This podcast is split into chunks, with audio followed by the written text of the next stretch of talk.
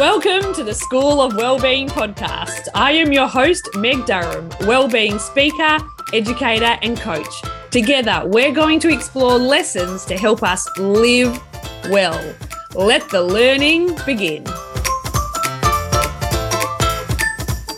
Welcome back to the School of Wellbeing podcast. I am so excited to share this conversation with you today. This conversation has been months in the making and it is finally here. Today, I share my conversation with the wildly intelligent and curious Johann Hari. Johann is an internationally best-selling author for his books Chasing the Scream and Lost Connections.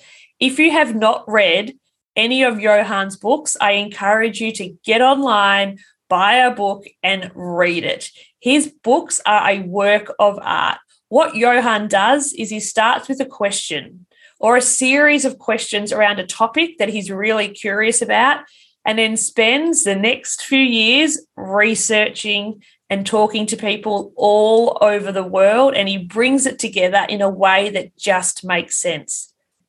His third book, and the book that has just been released, is Stolen Focus Why You Can't Pay Attention and How to Think Deeply Again.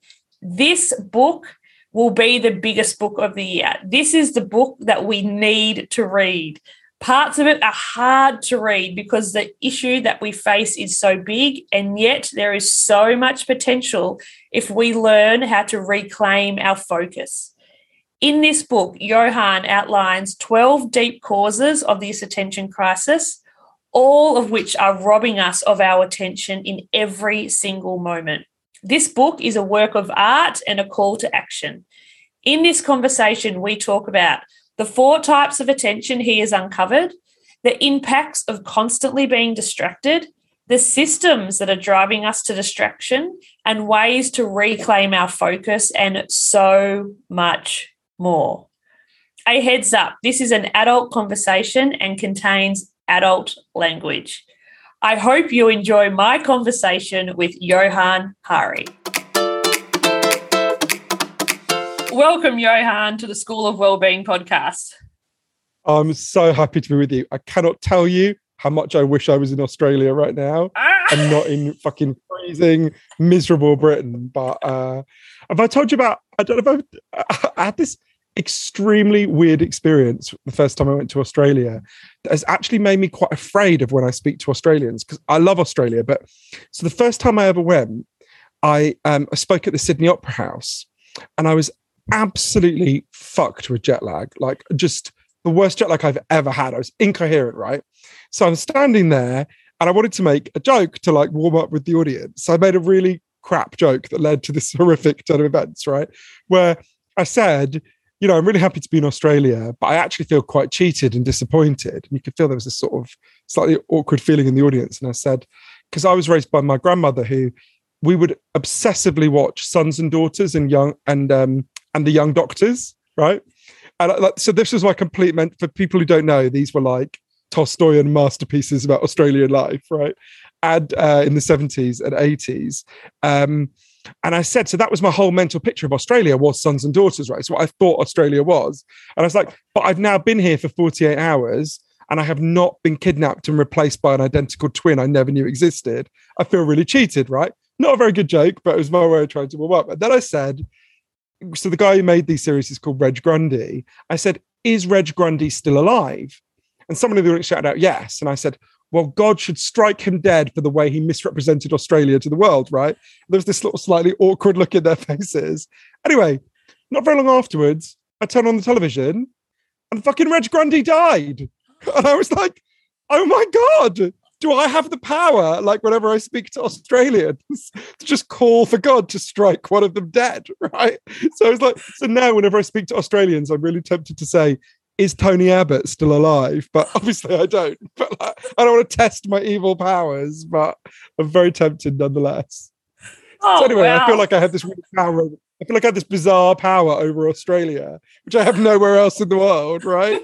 but, uh, but anyway, I'll, I'll never use it again. I promise. oh, Johann, I just love the way that you tell stories. And, you know, I was so excited when I saw on Instagram that you put out the notice that your new book, stolen focus is coming into the world because as soon as I saw that title, I was like, yeah, where has my focus gone? Who stole it? Where is it? And I thought, oh, I've got Excellent. to talk to Johann about this. And so I'd love to know from you, Johann, how did you get interested in this idea of focus, concentration, attention, and where it's gone? it's so funny. Uh, for years, I had this sense, hmm, it seems like most of the people I know, their attention is absolutely going to shit, right? It feels like things are getting worse, really markedly worse quite quickly. I could feel it with myself, I could feel it with other people. And I would see like stray statistics that seem quite striking to me. Like um, the average college student now focuses on any one task for 65 seconds. The average office worker now focuses on average on any task for three minutes. I thought, oh, that seems like a quite striking fact. But I also thought, you know, that isn't that something every generation worries about, right? You can read monks writing to each other nearly a thousand years ago, going, "Oh, my attention isn't as good as it used to be." I just thought, oh, you know, you get older, your attention gets less good, your attention deteriorates, and you blame your, the deterioration of your own mind on the deterioration of the world, right? So I thought, okay, that must be what's happening. And then there was this moment when I thought, oh, you know what? You need to really look into this. And it was a moment, it's a very personal moment. It, but so when he was nine years old, my godson, Adam, developed this like freakish, freakishly intense obsession with Elvis. I never found out why. I think he must have seen him on YouTube or something. But he started like he would walk around like crooning and pelvis jiggling, all the all the greats, you know, like Viva Las Vegas. And it, one of the things that made it so cute is he didn't know that this had become like a cheesy cliche. So he was doing it so sincerely. And it kept getting me to tell him the story of Elvis's life, right? And I would I would sort of skip over the end where he, you know, shits himself to death on the toilet. And and uh, and one night when I was tucking him in, he said to me, Johann, will you take me to Graceland one day? And I was like, yeah, sure. And he said, no, do you really promise? And in the way that you promise to children, knowing that you'll never have to follow through, I was like, yes, I absolutely promise. And I didn't think of that again until 10 years later when everything had gone wrong. So Adam was 19. He had dropped out of school when he was 15. Um, and and he, he just seemed to spend all his time alternating between WhatsApp, YouTube, and porn, right? It was just constantly on a screen. And it was like his mind was sort of whirring at the speed Snapchat, like he had really fragmented. He couldn't, it's like nothing could gain any traction in his mind. And in the decade in which Adam had become a man, this had happened to so many people, it seemed to me, at least from, from the anecdotal experience I had up to that point. And one day I was sitting on the sofa just behind my laptop, you can't see it from where we're talking, and he was looking at he was just staring at his phone and i was staring at my phone and i looked at it and i just thought we can't go on like this. So I, I, remembered this moment 10 years before and i said to him hey let's go to graceland. And he was like well, what are you talking about? He couldn't even remember the other's obsession right? I was like no let's go to graceland. Let's go let's go let's just leave. Let's go uh, and I said, you know, we'll go around the south, we'll go on holiday. But I said, there's there's a, a condition to this you've got when we go there, you can't be on your phone all the time. You've got to leave it in the hotel. You've got to leave it switched off most of the day. And he's like, yeah, okay, let's do it. And so we literally two weeks later we took off. We went to to initially to New Orleans, and when you arrive at the gates of Graceland, there isn't a guide to show you around anymore. The way it works, this is even pre-COVID. The, it, the way it works is you're handed an iPad, and uh, you put in earbuds, and the iPad shows you around. It says go left, go right, explains where you are. And in every room you go into, there's a um, uh, a representation of that room on the iPad, right? So what happens is everyone walks around Graceland just staring at the iPad.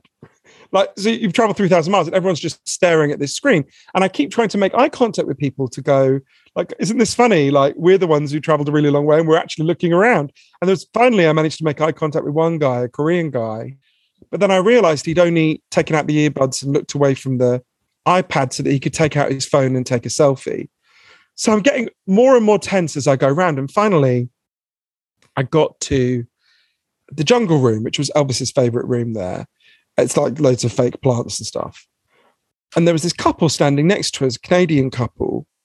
And the guy turned to his wife and he said, Honey, this is amazing. Look, if you swipe left, you can see the jungle room to the left. And if you swipe right, you can see the jungle room to the right. And she's like, wow. And they start looking and they're swiping back and forth. And I'm looking at this guy and I just said, yeah, but sir, there's an old fashioned form of swiping you could do. You could just turn your head because we're actually in the jungle room. You don't have to look at a digital representation of it. Literally, look, look, we're in the jungle room. And this couple uh, clearly thought I was some complete maniac and sort of backed out of the room quite quickly. And I turned to my godson, Adam, to sort of laugh about it. And he was just in a corner of the room staring at Snapchat because from the minute we landed, he had just been constantly looking at his phone. He couldn't keep his promise. And I would I just lost it. I was just like, you know, you're afraid of missing out, but this is guaranteeing you miss out. You, you know, you're, you're, not being present in your own life. And then all these people are walking past with exactly the same problem. I, I tried to grab his phone out of his hand and he sort of stormed off, understandably and I didn't see him for the rest of the day. I just wandered around Memphis on my own. And that night, I found him in the Heartbreak Hotel where we were staying next to the swimming pool, which is shaped like a guitar. And he was staring at his phone and he just said in this very low, downbeat way, he said, I know something's really wrong. I just don't know what it is. And that's when I thought, I need to investigate this. So I spent the next three years traveling all over the world, interviewing the leading experts in the world about attention and focus. And obviously, I learned learned a huge amount. But that was that was where it really began for me. Oh, there's so much of that story, Johann, that people can resonate with, and moments of what is happening when you're at a dinner table and you're looking up and people on your phone, or you walk into a cafe and there's more people looking at their screens and looking at each other. And this feeling like there's always something that you're missing out on. There's something to swipe. And there's a part in your book, and I'd love to share it. And you highlight this beautifully. You said, it felt like civilization had been covered in itching powder, and we spent our time twitching and twerking our minds, unable to simply give attention to things that matter. And that really highlights what I see and what I experience in myself. So, what did you find out? What is attention? What are generally like? What's an understanding of it to kick things off? Yeah, so attention. Uh, one of the things I learned actually is that attention is a more complex thing than we think.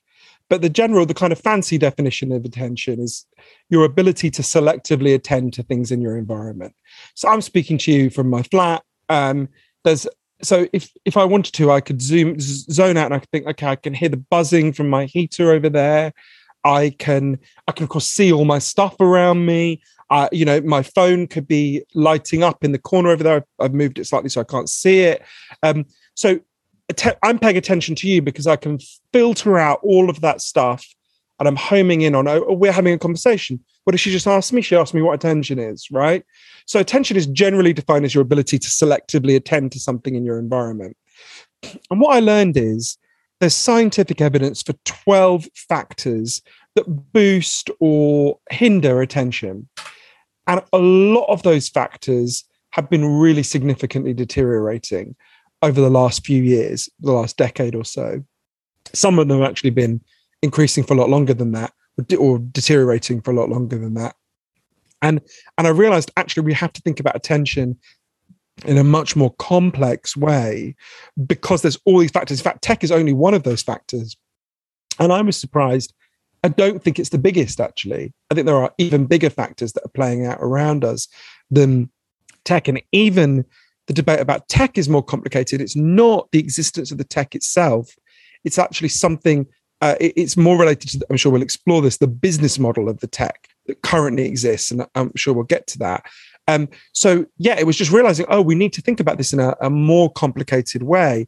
In terms of what attention is, though, there's been a really, I actually expanded my sense of what attention is to think about it in this more complex way. This person who really helped me to do this, an amazing guy called Dr. James Williams. He was a, a senior engineer at Google for a long time, became very uncomfortable with what they were doing to the world.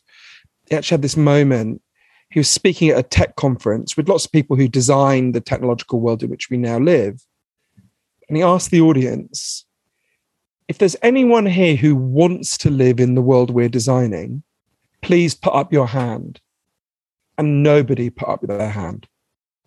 So James quit. He sub- subsequently become one of the most important philosophers of attention in the world at the moment. And I went to interview him in Moscow in Russia. He lives there because his wife uh, works for the World Health Organization. And and James explained to me that actually there's three kinds of attention. Actually, after speaking to him, I think there's four. I'll come back to that. But that that helps think of. So the first one, the first form of attention, is what you might call your spotlight, right? So your spotlight is your ability to do an immediate task, right? So let's say you wanted to read it, you know, read a bit of a book this afternoon. You want to tidy your house. You want to spend an hour uninterrupted with your child, or even something simpler. I want to go to the fridge and get a diet coke, whatever it might be, right? That's your spotlight. It's your spotlight because it's where um, you home in on one thing. So clearly our spotlight is being disrupted, right? We're all being interrupted huge amount. We can come back to all the different ways there are, but it's clear that our spotlight is being disrupted. The second layer of attention is what he calls our starlight, which is your longer term goals in life. So not, you know, I want to go to the fridge or I want to read this book, but let's say I want to set up a business. I want to be a good dad. Um, I want to I want to write a book, whatever it might be. That's a medium to longer term goal, right? And you can it's called the starlight because when you're lost in the desert, you look up at the stars and you remember what direction you're heading in, right? So you can see how our starlight is being disrupted. If you're constantly distracted, if you're constantly disrupted, if your head is jammed up and jammed up, you lose your you lose your ability to achieve longer term goals, or they certainly they become much harder. The third kind of attention is called our day is what he calls our daylight. And that's a more subtle thing. That's that's how you know what you even want your goals to be in the first place right? How, so you know you might want to set up a business. How do you know you want to set up a business? How do you know what it means to be a good dad? How do you know what you want to write a book about? It's called daylight because it's when a room is flooded with daylight that you can see clearly and a life that is dissolved into 65 second and three minute kind of hailstorm of tiny little fragments of attention. If, if that's how you live your life you lose your ability to actually even think about who, what your goals are. You lose your ability to well, who do you want to be? You lose your sense of self. And i would argue there's a fourth and i know james would agree with this because i talked to him about it there's a fourth layer of attention which I would call our stadium lights. And that's our ability to see each other and to formulate goals together, right? And I think that is breaking down as well. Um, as you see from the fact that, you know, what could be a more urgent threat to Australia than the climate crisis? You know, people don't need me to remind them about the Black Summer. The place burned down, right? That, the, you know, the, the three billion animals burned to death or had to flee. Again, you, I know your listeners don't need me to remind you of the, the nightmare that happened. Even after that, Australia isn't dealing with the climate crisis, right? A country that for whom the stakes could not be clearer, and this will happen again and again if we don't deal with this. And in fact, that will just be an early harbinger of what's to come if we don't deal with it. But because I mean, there's many reasons we're not dealing with climate change, of course, but I think one of the reasons is a species of people who've lost their superpower, their ability to focus and pay attention, will not be able to formulate individual goals or collective goals. We won't be able to think in sane and rational ways. So, I, I mean, that's a very long answer to your question, but I think those are some of the forms of attention that we have. Oh, that makes so much sense. And there's a part of me that's quite hopeful in the sense if, if we can work towards reclaiming the different layers of attention, we can collaborate to work on some really big and pressing issues. However, there's another part of me that's really fearful that if individuals are so lost in their own lives, lost in the distraction of life and trying to or struggling to navigate their own lives, how can we then navigate as a collective? And so this is why it's the issue of our time. Like it's not just about reclaiming attention and focus for our individuals, like that's great, but it's also about being able to reclaim it for ourselves, for each other, to lead ourselves to a different future because the one that we're creating for ourselves is not ideal, I don't think. So, what do you see as the significant impacts if we don't make a change, if we don't answer this call to action?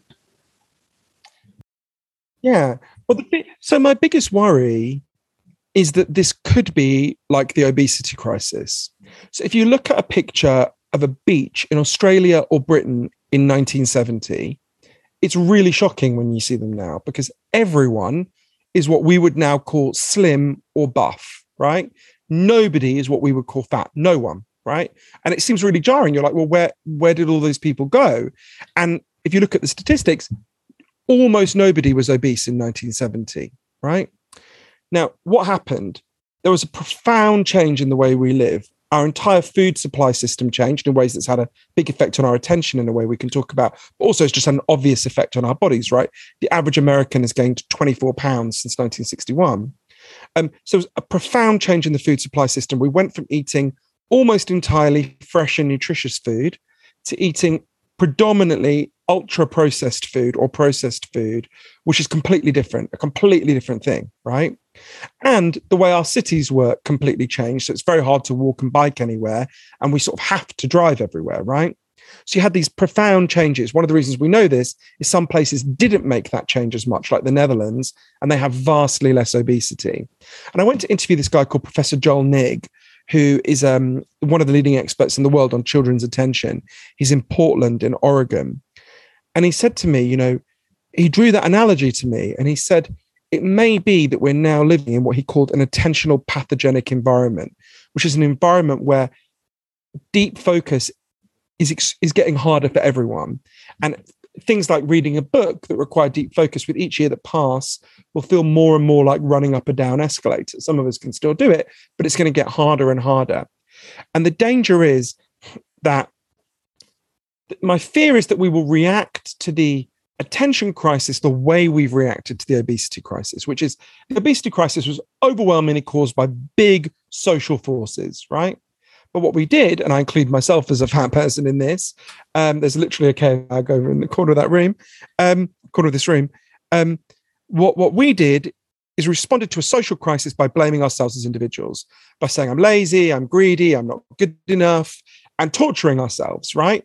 If all the energy that had been put into into that had been put into pressuring uh, building a movement to pressure our leaders to actually make it make fresh nutritious food the norm and having cities that we can walk and bike around we would have actually dealt with the obesity crisis instead of this futile form of torture.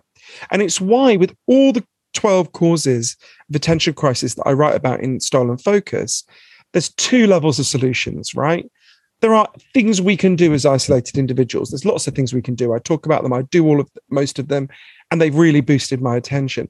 But we've got to be honest with people.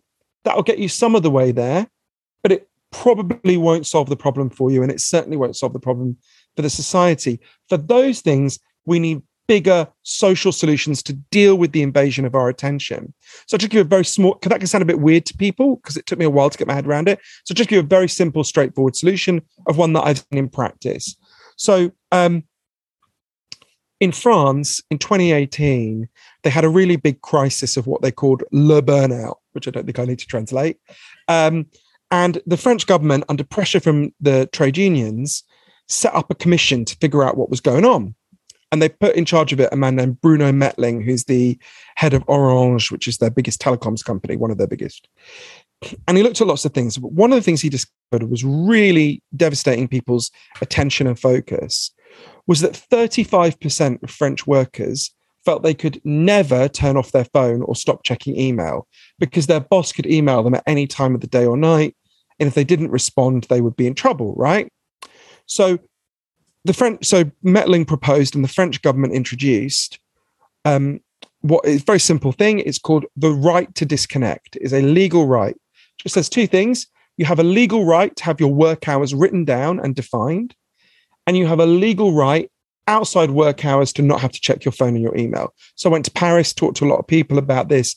Big companies now get fined, really big fines, if they try to get workers to check their, their phone or email out of work hours. Now you can just see how that's a collective change that frees up individuals to, to start to heal their attention. Because to me, there's no point giving people sweet self help lectures about you'll feel much better if you unplug, you'll feel better if you do this and that, if people literally can't do it, right? Uh, it's like going up to a homeless person, you know, uh, and saying to them, Do you know what, mate? You know what would make you feel much better would be if you uh, went into that fancy restaurant over there and had a really nice meal. Why don't you do that? Right? The homeless guy is going to go to you, Well, I can't do that. Right? So we've got to deal with the underlying, uh, we've got to deal both at the individual and the collective level. And often dealing with it at the collective level makes it possible for people to deal with it at the individual level.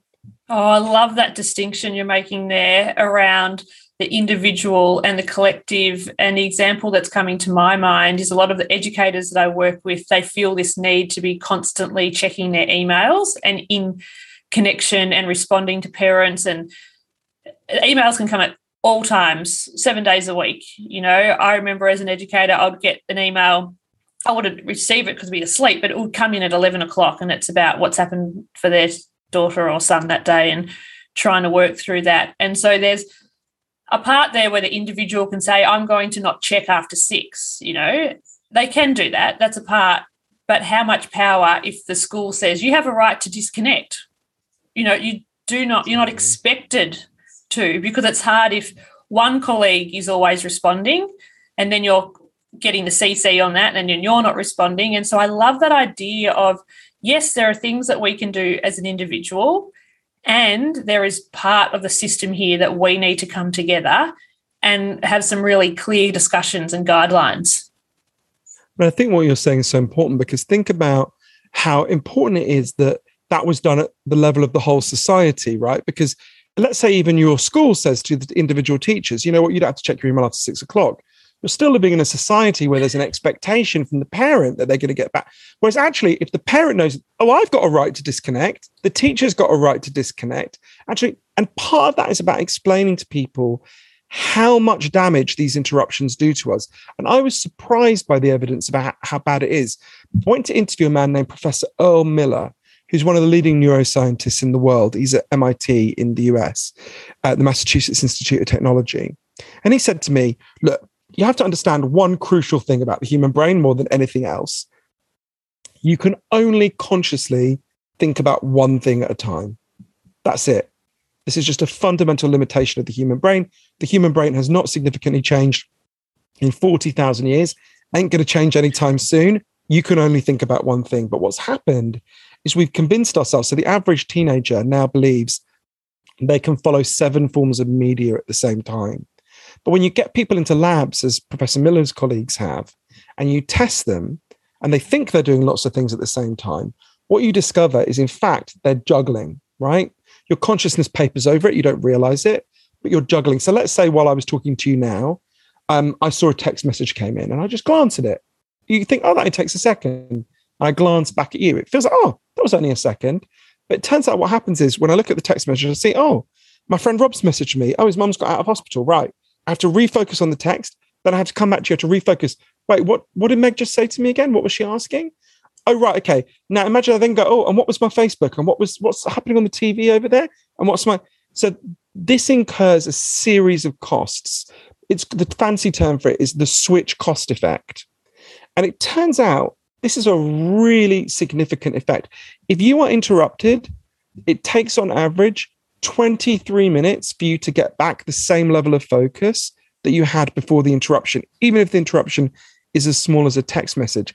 And there have been a series of studies that have looked at this, which I think it's really important for people to, to get their heads around. It took me a long time to get my head around it. I'll give you two examples just quickly. Hewlett Packard, the company that make printers, ones that always jam up in my experience. But anyway, uh, they did a study where they took a small group of their workers and they split them into two groups. And the first group was just told, do your work, you're not going to be interrupted. And the second group was told, uh, do your work, but they interrupted them with a heavy amount of emails and text messages. And Then at the end of it, they text they tested the IQ of these two groups. The group that had not been interrupted scored 10 points higher on IQ tests than the group that had been interrupted. So to give you a sense of how big that effect is, if you or me sat together and smoked a spliff now and got stoned, it would our IQ would lower by five points. So you it's double the effect of getting stoned. So you'd be better off sitting at your desk, smoking a fat spliff and doing one thing at a time than you would sitting at your desk, not smoking cannabis and being constantly interrupted with texts and emails, right? Or another study, um, Carnegie, Mel- Carnegie Mellon University, they took 138 students and they split them into two groups. Uh, what they both were given the same exam. The first group was told do the exam in normal exam conditions. The second group was told you can receive text messages and send text messages if you want. Now, you'd think the second group would do better because they could have cheated, right? In fact, the second group, the group that received texts, did on average 20% worse. Now, it seems to me that we are all losing that 20% of our mental bandwidth pretty much all all the time now right so it's about explaining to say you're a teacher and the parent expects to reply at 10 10 p.m. and and they think, oh, I'm sending you an email that'll take you one minute to read and it'll take you one minute to reply. We expect them, no, because it takes 23 minutes for me to refocus after that. And if I'm constantly exhausted and stressed out, actually my, my mental power never gets to its full capacity. So you think you're taking one minute. In fact, if you're being constantly interrupted throughout the day, you're taking 20% of my entire mental power. That's a huge amount to be taking from people. We've got to insulate and protect ourselves from this. So that some of that's individual, some of that's collective. There's lots of other ways, collective ways as well. Oh, and what's coming to my mind is, you know, most people look at their screen time and think, oh, gee, like that's really out of control. But what you're highlighting here is that's just the beginning of the story. If it's much four hours, so. that's actually much worse than that. Add on a bit more for all of the missed time. Exactly. That's the, the, the thing that's really sobering. If you had four hours of screen time, but that was distributed throughout the day, you've lost vastly more hours than that in your focus, attention, and ability to concentrate. Right. So, so yeah, you're you're absolutely right. This is much deeper, and I think one aspect of that I mean, there's so many aspects of this we could talk about, and obviously I go through a lot in the book, but it's also worth thinking about the fact that think about email um, or social media, that because of the current business model, I know that sounds a bit odd, we can explain that. These um, apps, these programs we use, are designed to maximally interrupt us. So I interviewed Tristan Harris, who's a brilliant, uh, uh, brilliant engineer and designer who worked for Google for many years and then was so uncomfortable with what they were doing that he quit and has been trying to alert the world to what's really going on. And Tristan told me about this moment that's really chilled me. He was working on Gmail quite early, and the Gmail team were trying to figure out how to get people to use Gmail more and importantly, more often. I'll explain why in a little while. And one of his colleagues one day just had an idea. He said, why don't we make it so that whenever anyone gets an email from Gmail, their phone vibrates a little bit? And everyone said, oh, that's a good idea. And a week later, Tristan was walking around San Francisco and he just hears all these little vibrations everywhere, this buzzing. And he suddenly realizes, shit, we did that. He did the sums about, I think it was about a year and a half later. He figured out they were causing at that time 11 billion interruptions to people's day across the world. 11 billion, right? Uh, and it's actually significantly more than that now because that was years ago.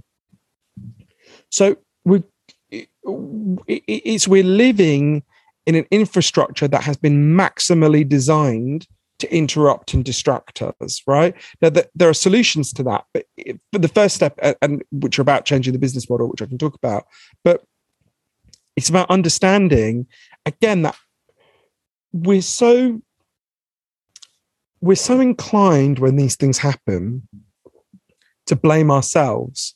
I'm not good enough. I'm weak. I'm being lazy. I'm not disciplined enough.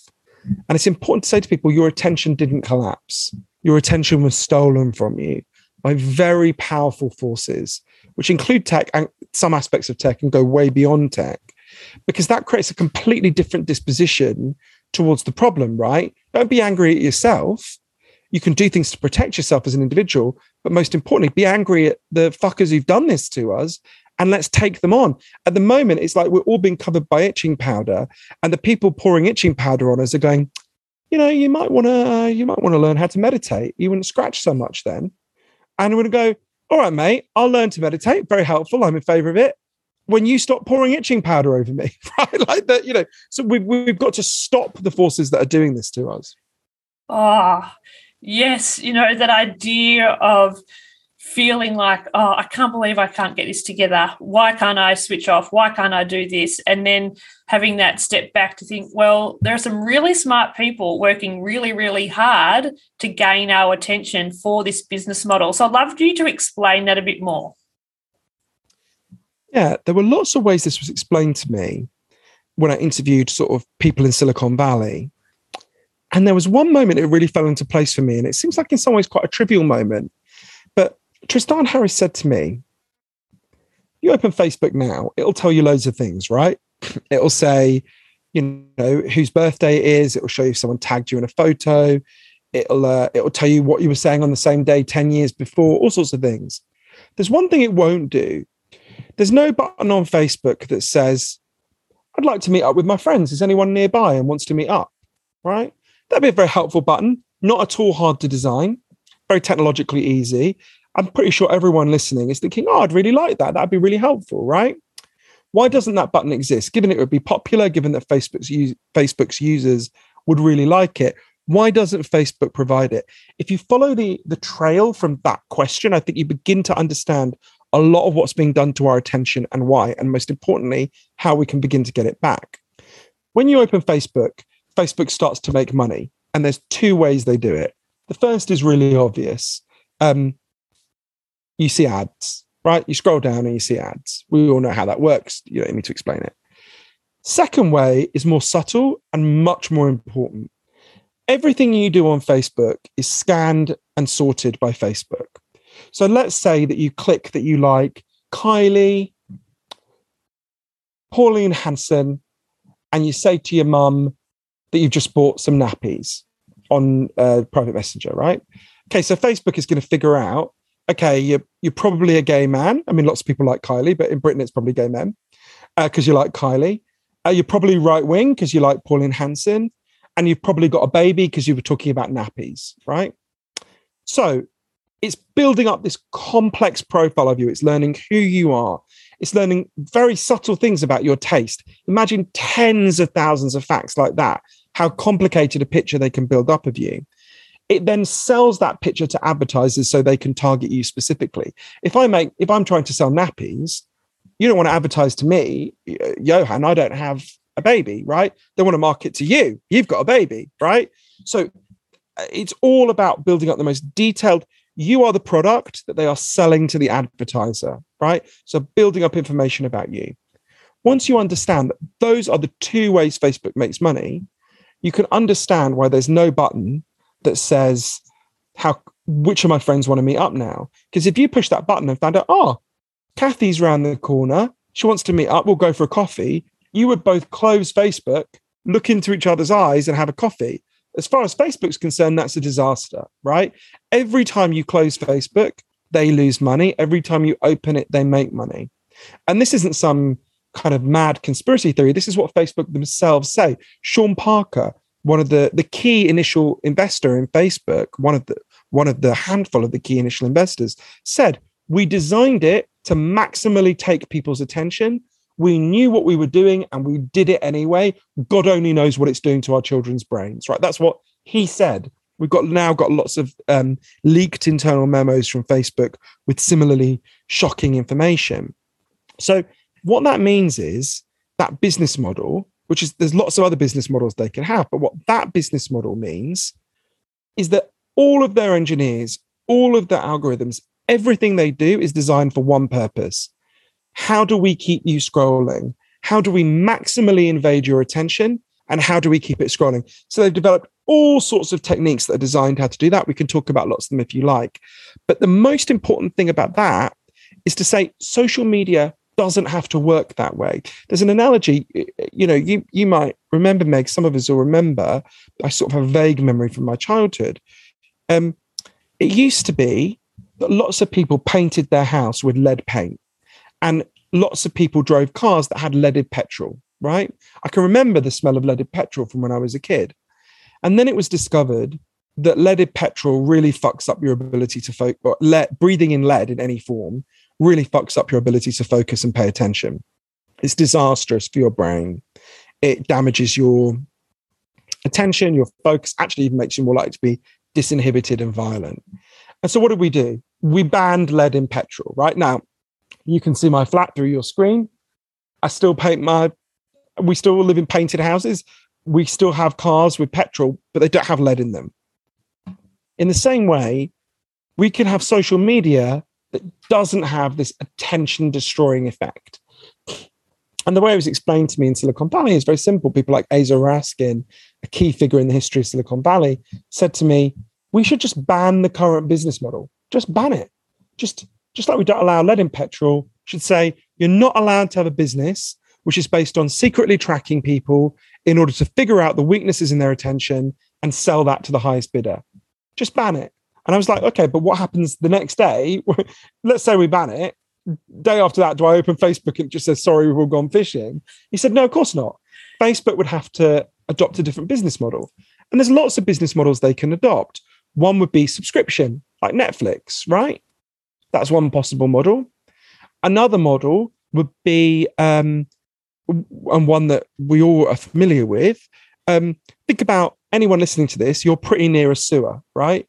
And we all collectively own the sewer pipes together. Because before we had sewage pipes, there was shit in the streets and we got cholera, right? So we all built the sewers together. I mean, we paid for them all to be built together and we own them together. It might be just like we own the sewage pipes together, we want to own the information pipes together because we're getting the kind of mental equivalent of cholera, the attentional equivalent of cholera. There's all sorts of models, but the most important thing is once there's a different business model, the incentives completely change. The incentive is no longer how do I figure out how to invade Meg's attention? The incentive after that becomes once you've got this different model is what does Meg want? You're not the product they're selling anymore. You're the customer. What does Meg want? Oh, Meg wants to be able to pay attention okay, let's design our app so it helps her pay attention. Oh, Meg wants to see her friends. Okay, let's have a button that she can push to tell her when her friends are available. Once the incentives change, the model will change. But for, for as long as the incentives are where they are, of course, it, they're going to carry on invading our attention, right? And it's going to get worse and worse as the technology becomes more sophisticated if we don't deal with this core problem. Oh, I love how you've highlighted that. And just to give people that window or that door into the idea that it can be designed a different way. It is possible that any social media could even have a thing that after 15 minutes, you know, you've been on it for 15 minutes, do you want to continue to scroll? But the way that it's designed is that's never finished and it's a bottom bottomless pit. So there are things that are possible and starting to think about that and starting to notice that we can do so much within our control and yet the system has a different intention. They have a different outcome and they want our eyes on their product. And so until that shifts, there's always going to be a tension there. Exactly. And we don't have to tolerate this being done to us and our children, right? James Williams, the guy I mentioned before, said to me, you know, the axe existed for 1.4 million years before anyone thought to put a handle on it the web is less than 10,000 days old, right? We can change how these things work if we want to. And I, I, know when I say that, some people totally understandably think, oh God, but big tech is so powerful. And whenever I think, and this is only one of the 12 factors invading our attention, but when people say that to me, I always think about something, and I would urge other people to think about this in their own families. I think about my grandmothers so I'm 42 years old.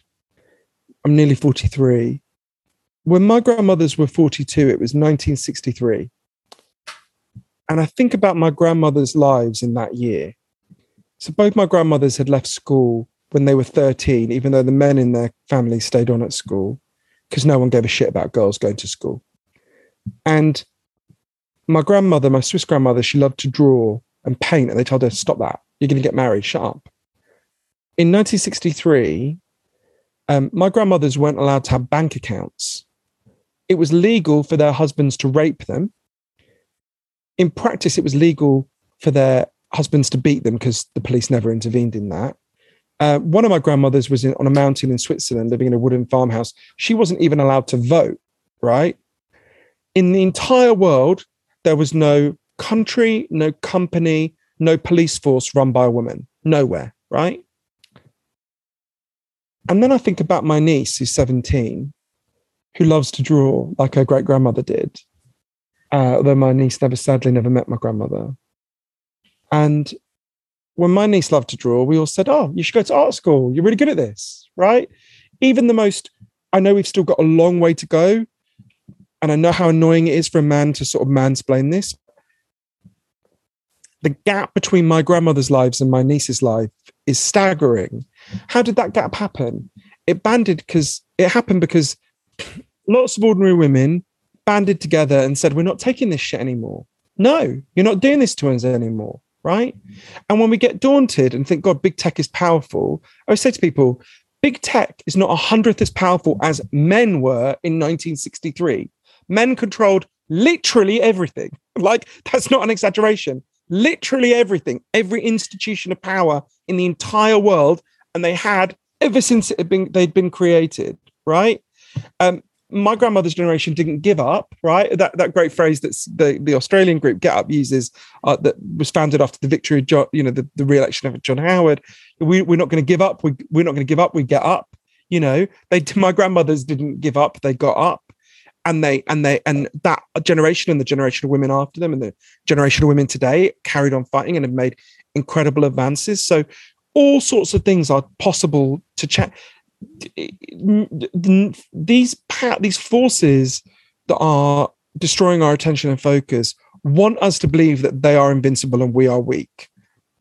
And we've got to change our psychology around this. We are not medieval peasants begging at the court of King Zuckerberg for a few little crumbs of attention from his table. We are the free citizens of democracies. We own our minds and we've got to take them back.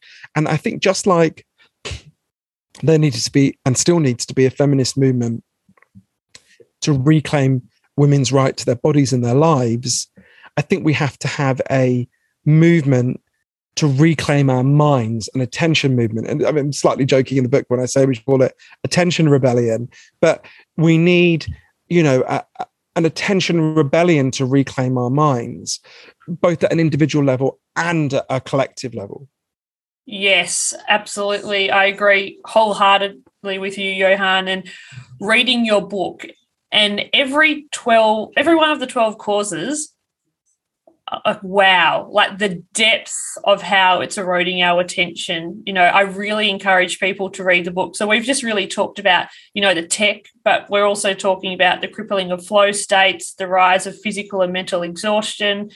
It's really hard for people to be able to sustain reading the idea of mind wandering. And that's something that I've really taken on to consciously bring in more mind wandering into my life because I found that I was filling every minute of my day with consuming, consuming podcasts, information, books, something to actually give my time and my brain just to, to wander and thinking about even this idea of pollution and our food and so much in this book I'm like, wow, like the depth is just in one point, like completely overwhelming. A friend said at one stage, How's the book going? And I said, Oh, um, it kind of reminds me of some of those remedial massages where they just find a spot and you're like, oh, that's sore. And like you sort of breathe your way through it and you get through and then like, oh, there's another spot. Oh, gee.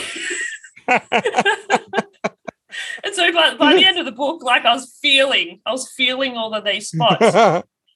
and I was also feeling like this is a call to action. You know, we need to take this seriously and not just let our attention just slowly erode away. I cannot tell you, Johann, how many people I've spoken to and I said, Oh, what are you reading? And I said the topic, I said, Oh, stolen focus. And they're just like, Yeah, I can't, I can't focus anymore, Meg. You know, I get so many emails. I don't even read them. I just scan through them. So it is such a big thing. And I really encourage everybody to go and read the book and look at every one of the 12 causes and see there are slight changes that we can make on an individual level.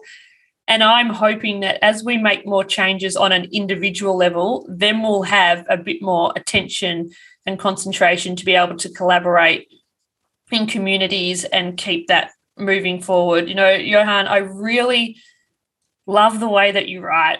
You know, I read a lot, and um, the way that you write is so it's so unique in the sense that you have serious research here. You have spoken to some really impressive people, and then you'll put it into a way that then I'll be find myself giggling. So I'll just have a laugh. you know, when you're talking about the drop in um, the 10% IQ, and then you're talking about, well, you're better off probably um, smoking some weed. like it just puts it all in perspective. and I just think that is such a gift. So I encourage people to really read Stolen Focus. And if you haven't read Lost Connections, Johann's previous book, you have to go and read it because, you know, it's another absolute gem. And to wrap this conversation up, Johann, I'd love to invite you to um, finish four sentences. Are you up for that? Okay, right. I can do it. I can do it. Uh, okay. I'm paying attention. Okay. um, I am in. I am inspired by. I'm inspired by someone I know who I've been spending a lot of time with for a long time. I'm not meant to talk about this, so don't let me talk about it too much. But for the last 10 years, I've been researching a book about the people who live in the drainage tunnels beneath Las Vegas.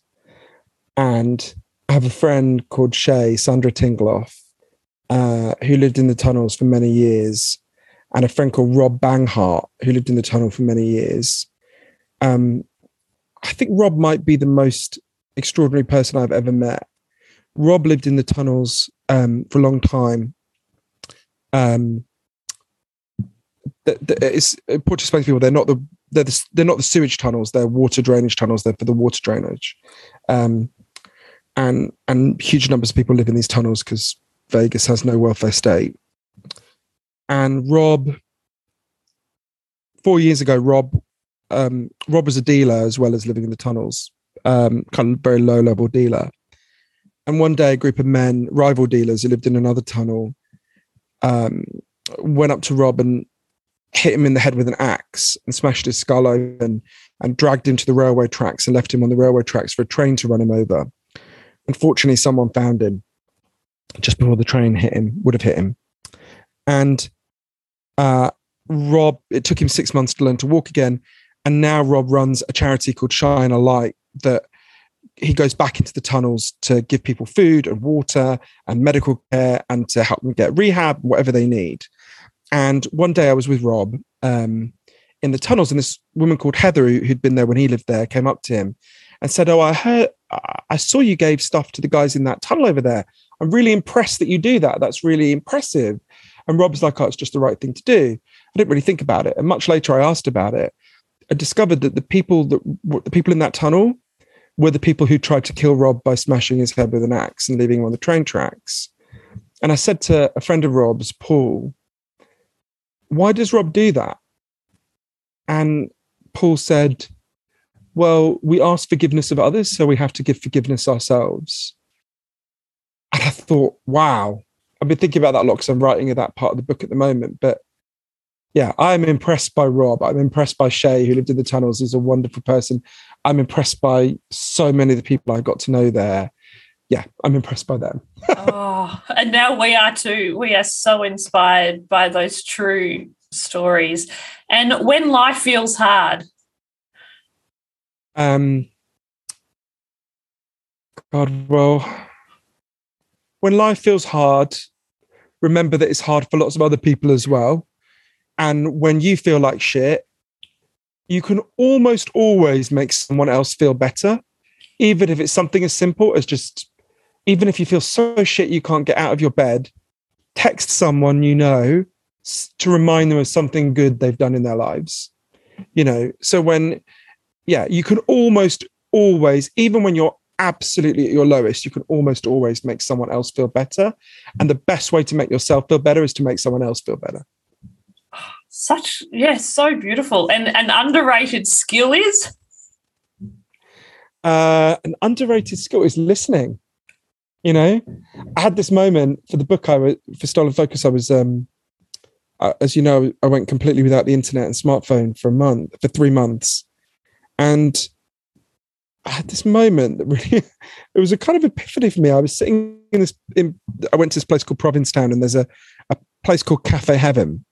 And I was sitting there and there were these two young guys, they were about, I guess about in their mid twenties, who sat next to me, and it was very clear they wanted they were a date. They'd met on an app. Like I was blatantly eavesdropping, otherwise pretending to read David Copperfield, but I could eavesdropping.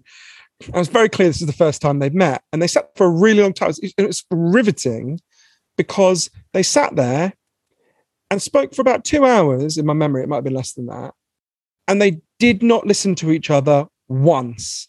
They didn't ask each other any questions. They didn't. At one point, one of them mentioned in passing that his brother had died recently, and the other one didn't even say, "I'm so sorry, what happened?" Right? Like they just, if they had met up and they'd each just been reading out each other's Facebook walls to each other, they would have had exactly the same, alternating, they would have had exactly the same conversation. So listening is a real, a real skill, right? And um, properly listening to people and and a, a, skill that is atrophying i'm afraid because of a lot of the things we're talking about.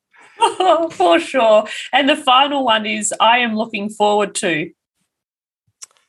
Oh i'm looking forward to it's funny with all my other books a moment i'm looking forward to a moment that happened with all my other books which is and maybe this won't happen this time and if it doesn't i'll be gutted but um with every book i've ever written it's usually quite a long time afterwards. It's not in the first month or two, like four months, five months, six months later. I will get contacted by someone who's read the book and is using it in some way that I could not possibly have imagined at the start, right? So with Lost Connections, I got contacted about it was two years after it came out. I suddenly started getting loads of emails and messages on social media from people in Kazakhstan. And I was like, it's a bit odd what's going on there? And then I got someone sent me a link. What happened is there was a doctor in Kazakhstan who was giving lectures every night on Instagram Live, where he was just telling people about each chapter of Lost Connections and the causes of depression, right? And it turned out that the chapter in there about surviving childhood trauma and sexual abuse caused this huge debate in Kazakhstan because they just never talk about that. And he was a quite reputable doctor. So it was kind of breaking a taboo. I thought, God, when I wrote Lost Connections, I was not picturing a debate about sexual abuse in Kazakhstan, right? That is not like that is so far. Or another example would be I wrote a book called Chasing the Scream, which is about uh, partly about addiction and um, the war on drugs, and um, and I got contacted because we had we had a lot of addiction in my family, which is why I wrote it, and um, I got contacted a good three years after the book came out by an incredible person. So I should preface this by saying your listeners can probably guess this. I'm a gay left wing atheist, right? I got contacted by a woman called Christina Dent. Christina is an evangelical Republican Christian in, in, in Mississippi.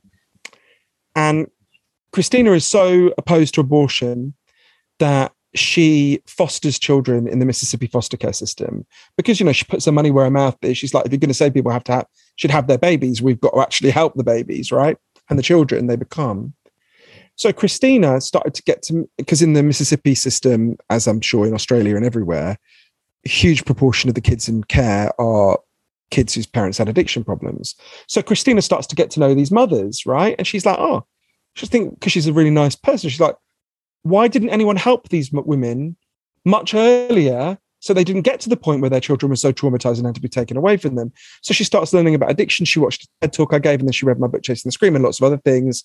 And she has now set up a group of evangelical Christians in Mississippi who are fighting to end the war on drugs and decriminalize all drugs and use that instead to help people with addiction problems, right? And I've become really good friends with Christina. I love her. We met up and she's an amazing person. And I thought, God, when I was writing Chasing the Scream, if you'd said to me a group of evangelical Christians in Mississippi are going to be inspired by your book to to do anything other than burn it, I would have been like, all right, mate. You know, that happened, right? And it and to me, that's such a lesson as well about, and this relates also to this, this problems with social media, are talking about we are so tribalized, right? We are so polarized in unhealthy ways. And maybe even the joke I made about Tony Abbott at the start is like a little symptom of that. We've got to monitor it in all of us. You know, we are being amped up to demonize people who don't agree with us, to hate them, to simplify them, to not see them as the complex human beings they are. Um, and and yeah, so I'm looking forward to whatever the equivalent of that Kazakh doctor or the evangelical Christians in Mississippi, which is I'm sure is someone I can't even imagine, is going to come along and read this book in some weird way that I can't think of, and is going to do something with it. I hope so. Maybe, maybe, maybe no one will read it and it'll all go to shit. But you know, um, I'm hoping, I'm hoping, I'm looking forward to that. Yeah, that's always to me the nicest bit. That is so exciting. You know, I've never written a book or anything like that. And I feel like just hearing those stories, I'm on this journey to, oh, I wonder how it's going to pop up in the world. I wonder how it's going to help. Because I think that once we get involved in these topics, we get quite invested in it because of the potential. You know, all of your books, it's about the potential of the human spirit. You know, with that chasing the scream, what's the potential when we're not in that cycle of addiction? With lost connections, what's the potential once we're deeply connected to ourselves? And this incredible masterpiece, like a work of art slash remedial massage, is saying to us, what is our potential when we're not distracted, when we're not lost in our own world, when we can see the night sky, when we can see that grand light? There is so much potential. And I love that that's what you're bringing to the world. You're bringing us a new possible future. So thank you, Johann, for being on this podcast. And thank you for the work you do in the world. It is so, so meaningful and so impactful.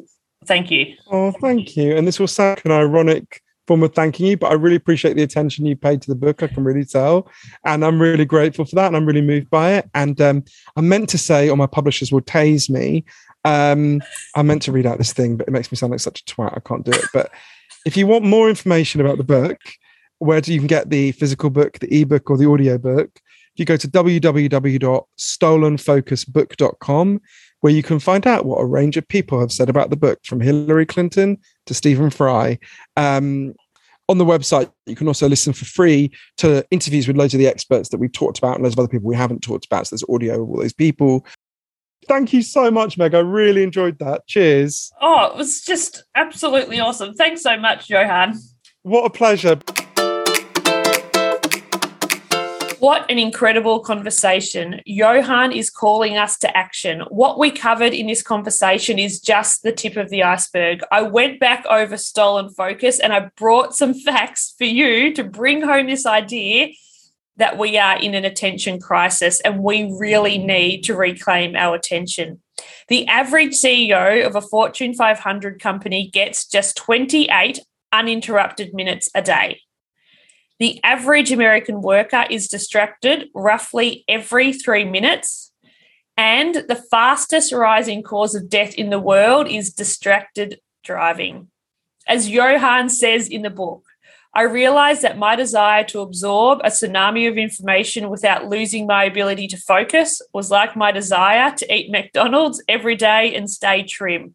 We cannot keep going the way we're going. We cannot keep consuming so much at the rate that we are. Our brains are not designed for it. We need to slow down and focus on what really matters. To learn more about Stolen Focus, visit www.stolenfocusbook.com where you can listen to all the inter- interviews for free. Before you go, I'd like to invite you to stop and take a moment to think about the two following questions. Number one, from this conversation, what is one thing you want to remember? What is your pearl? And number two, what is one action you can take in the next 24 hours to support your well-being?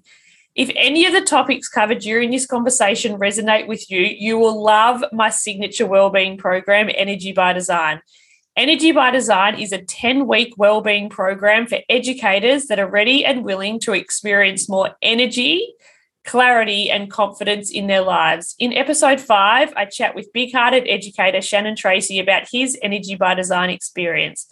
So, if you want to know what it's really like to learn and work with me, listen to episode five. In this round, we are going to be focusing on our ability to focus and creating conscious spaces to think deeply about things that matter.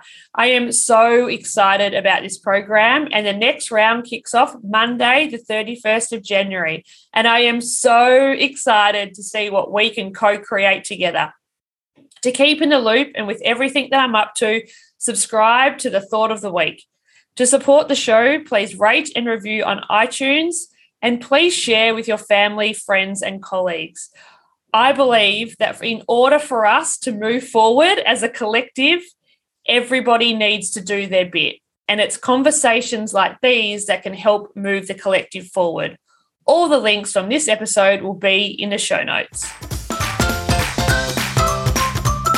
Thank you for listening to an episode of the School of Wellbeing. This episode was proudly brought to you by Open Mind Education.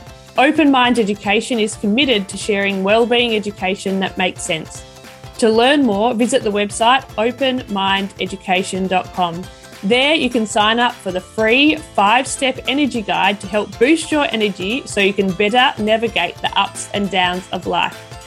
Thank you for listening, and I look forward to sharing more lessons in the School of Wellbeing next week.